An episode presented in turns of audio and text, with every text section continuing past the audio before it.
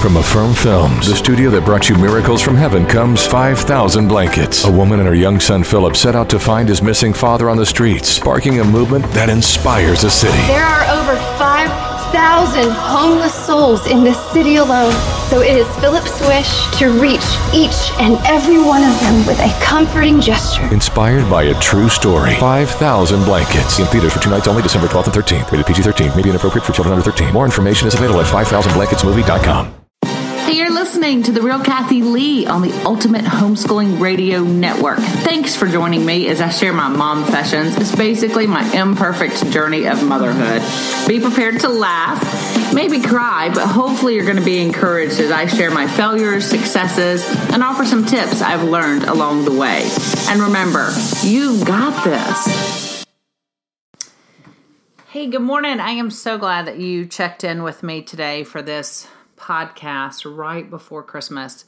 I'm looking outside. It's dreary here out in my house, and winter is hard for me, right? Winter is um, dark and gloomy here in Georgia, and I sometimes feel as if the sun won't shine again and definitely won't be warm. I'm a summer girl through and through. I love the warm sunshine. I love the vitamin D. I love just the brightness of it. Everything about the warm and the sun combined is great. So, uh, next week, I'm super fortunate. My husband is going to whisk me away down to Tampa, Florida for just 24 hours, but enough for me to go see the beach, sit on the beach, spend some time with friends, have some sunshine in my life because after Christmas, there's so much running around. And I will say that I am done, thank goodness. I'm finished up everything wrapped, done yesterday, and boxes are stuffed. Do you know about my boxes? If you've not listened to this podcast recently, since last year, maybe you don't know about the tradition that my family does. And so I'll share that briefly, and then we're going to talk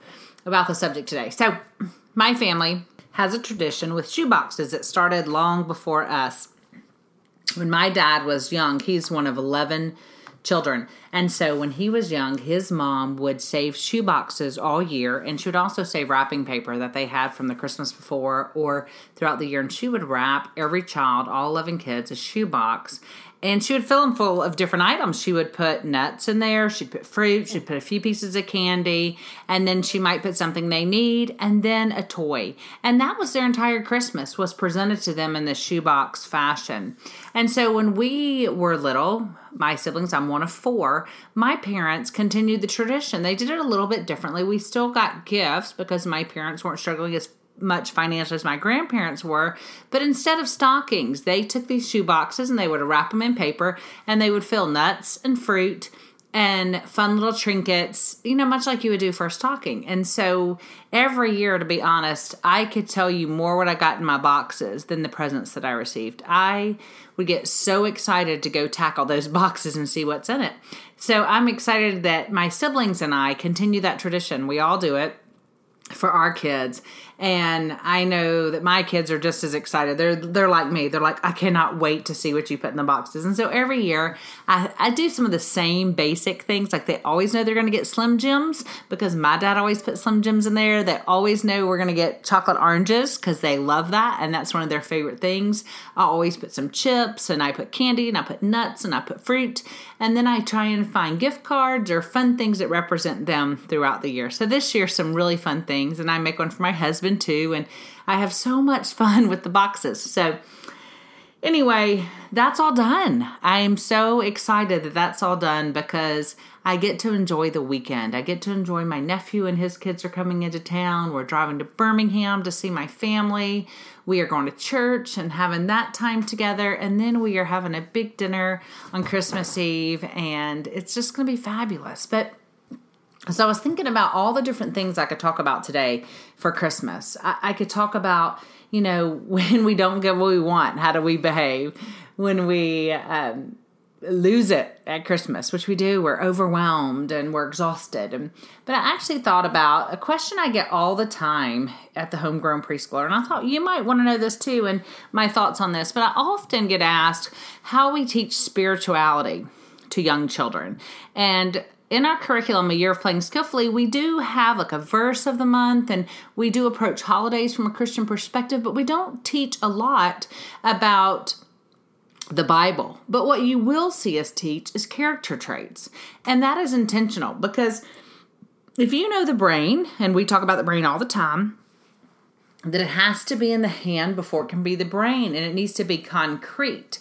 And so when you think about, well, how do you make someone like Jesus abstract? And the reason I guess I was thinking about it, I was thinking about Santa Claus and everyone's viewpoint of Santa. And, you know, some people think, you know, you go to hell if you let your kids believe in Santa. Another thinks you'll, you'll ruin them for life because they realize you lied to them. And whatever your viewpoint is, it's your viewpoint. I'm not going to you know knock you for that again we that's why we get to have our own kids and our own viewpoints and do it however we want so do you but when it comes to christ and jesus and how do we how do we teach kids about him from the get-go and i remember when my kids were really young they went we went to a church and the program they used talked all about the dark heart and and the darkness of our sin to very young children and i can't tell you how much that terrified one of my daughters. I mean, she just would look at me and say, "I have a black heart. I, I have a black heart," and and it just kind of bothered me. And I thought, why are we focused on that?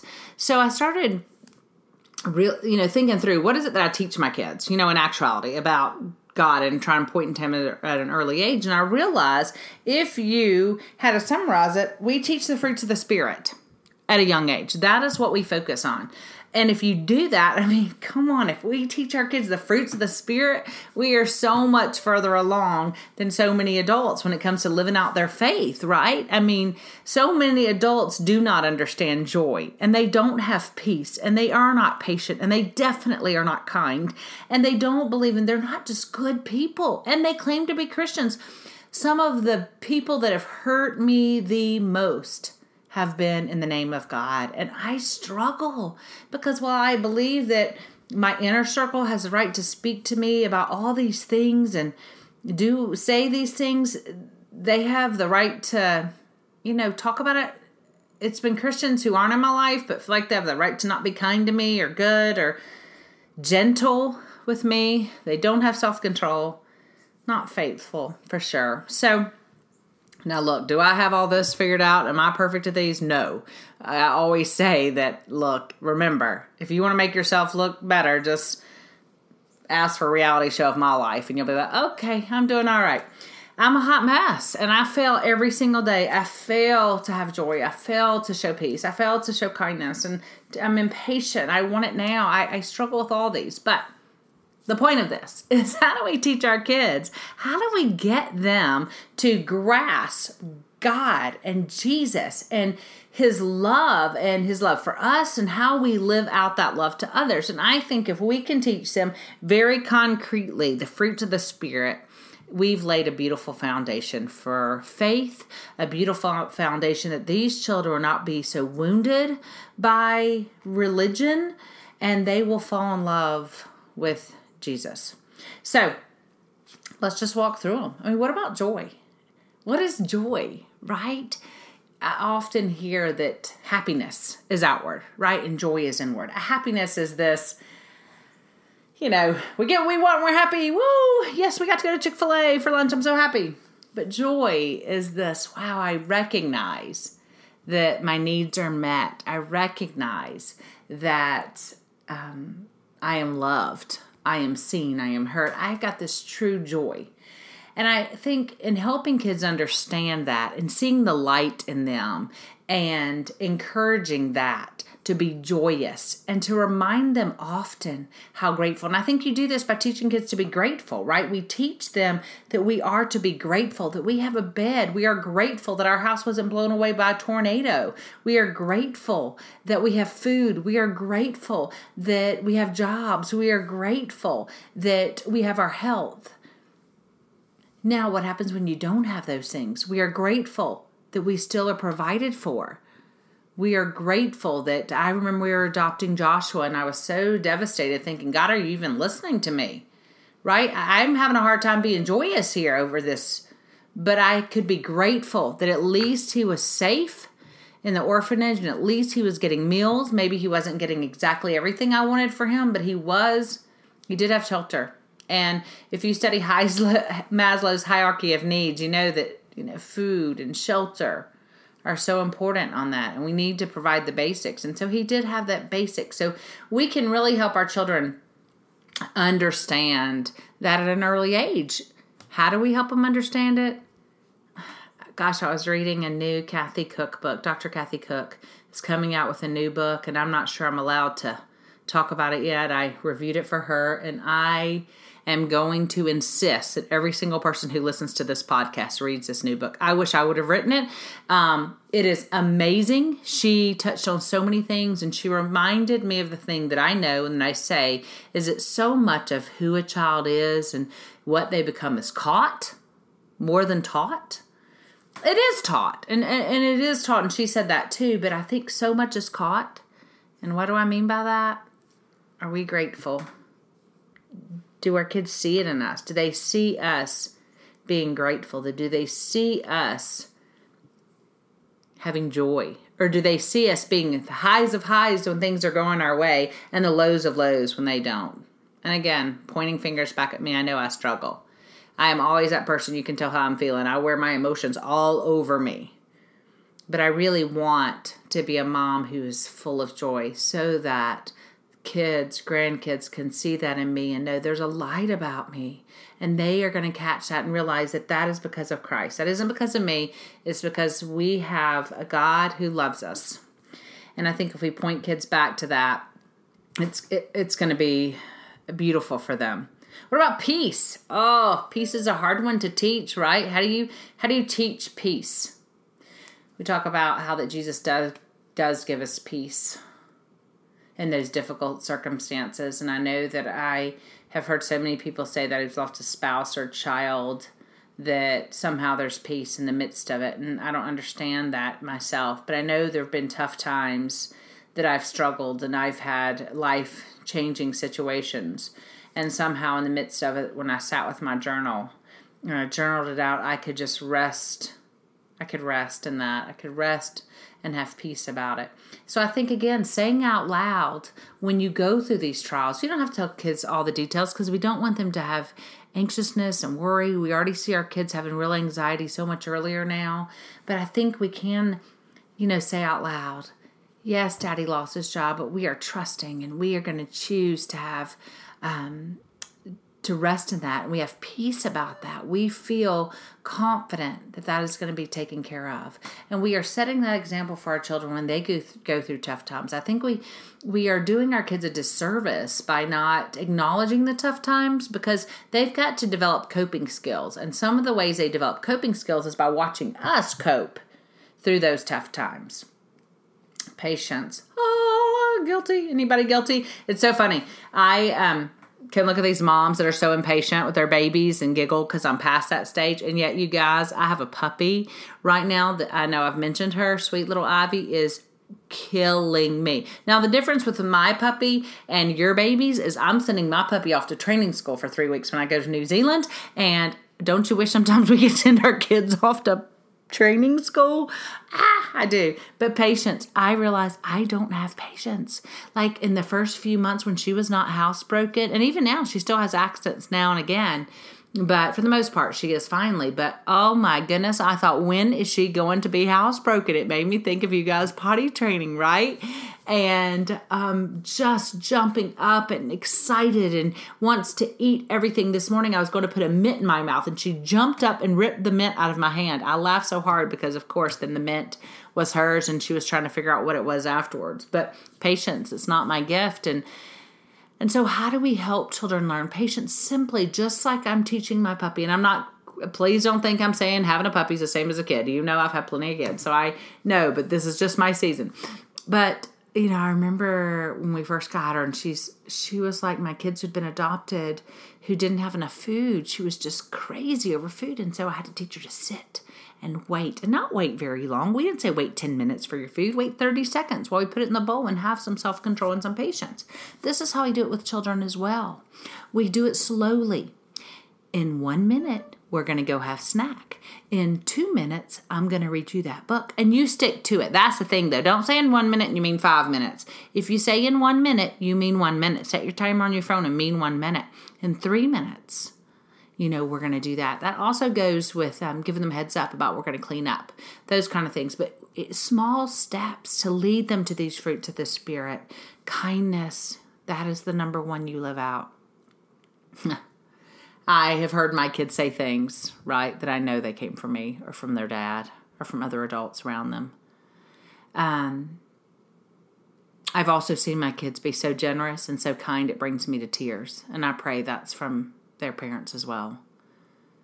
Kindness is one of the hardest, you guys. And there's so much on social media and so much in politics and so much in theology or beliefs or opinions or what people think that they have the right because it is they believe this way or that way but to me if it equals unkindness it's not okay with me it isn't okay with me I don't know anyone who came to know Christ because someone was unkind to them, but I know so many people that have run away from Christ because of the unkindness of someone. Please, if you don't teach your kids anything, just be kind.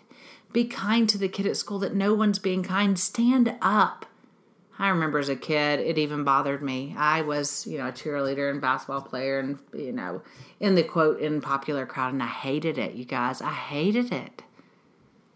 Because you know what my crowd did? They were unkind.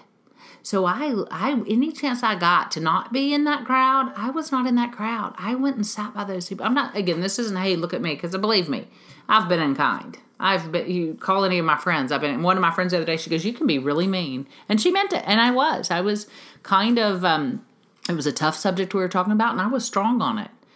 It was in love, but it didn't feel kind. So I get that. Um, but man, if you see someone in need and you have the ability, I, I probably, you know, it's been made, I've been made fun of for that, that I would probably give every penny away if I could. I, I, try. I don't try. I'm selfish too. Don't get me wrong. I love nice things, but man, it breaks my heart to see people in need and someone being unkind to them. I grew up with a, I have a special needs aunt. She's um, probably about 18 years older than me, and she babysat me when I was a young kid, and she still has probably the mental capability of about a, I don't know, eight year old, and she's precious. I grew up watching people be so unkind to her, so unkind to her. And it broke my heart. And I remember people staring and pointing because she's, you know, physically disfigured. And I thought, why can't you just be kind? Where, and, and, and I know um, Girl, I know Rachel said to this to me probably, I don't know, 15 years ago, and it has stuck stronger than almost anything I've heard. Hurt people hurt people. No excuse. No excuse at all. But it does help you understand why someone chooses unkindness, their own hurt. And I try and help my kids understand that. And from a young age, let's do things to hopefully our kids won't be hurt, to keep them. I mean, some of us, we can't keep them from trauma we know trauma happens, whether they are adopted or whether they're born in our family. There's so many things on trauma. But we can teach kindness as much as we can and goodness. Do the right thing. Be there for other people. Really see others as more important than yourself. And be faithful and loyal. And if you, it's funny, one of my sons, my grown sons, um, said he was going to go somewhere. And I said, Oh, I wish you could do this instead. He said, One thing you've taught me is if you give your word, you keep it and you go. And I thought, yeah, yes. And and my kids hate that sometimes. They'll be invited to one party and then get something else or a job or whatever, and they want to cancel on one. And I'm like, no, sir, you be loyal. You be faithful to that commitment. You stick by your word. Be known for that. And gentleness. How do we teach gentleness? This is where big fan of pets, right? Because you really can teach gentleness through having pets and through when there are babies in the home and we soft touch and we're gentle. And even our words, choose gentle, kind words. A gentle spirit. I'm not known to have a gentle spirit. You know, I'm just kind of all all on you, whether it's an animal or whatever, I'm all on it. But try and be gentle. It's so important for these kids. And self control, again, it is one that you know, you'll see on self control that is such a heart issue. We can try and teach them um, with food, with people, with um, their temper. But so much is that you have to go after the heart because you want their heart to be tender and their heart to be sensitive to the convictions of the Holy Spirit, the convictions of, you know, right and wrong, and you want them to know uh, other ways. And so, especially when it comes like anger, I've got one child that's quick to anger, and so we try to talk about, okay, be slow to that, quick to talk, quick to listen, actually, quick to listen. I'm still learning that one. And then talk it out and talk it out and talk it out. But that one is one that is a hard one, um, I think, as they leave your nest. And so the more we can help them on that when they're young. So, anyway, for me, this is how you teach about the goodness of God. This is how you teach about what Christ was. This is what he said. This is what was focus of among focus love and the fruits of the Spirit. And so I pray as you go into this Christmas day that's coming up, think of these fruits of the Spirit. Are you displaying them? Are you leading? that way. And then maybe for 2019, maybe you just pick one and you say, This year we're going to work on this one, or maybe you pick two. And you do that through their throughout their childhood, and hopefully we'll have adults who are who don't run from the Lord and who know of His goodness because you lived it out and you taught them at a young age. I hope you and your family have a Merry Christmas. We'll be back next week for our final podcast of 2018. Thanks so much for listening. Have a great day. You've been listening to The Real Kathy Lee. This is a production of the Ultimate Homeschooling Radio Network. To find out more, check out TheRealKathyLee.com. You can download us every Friday on iTunes or your favorite app to listen to the podcast. Hey, if this hot mess can rock motherhood, so can you.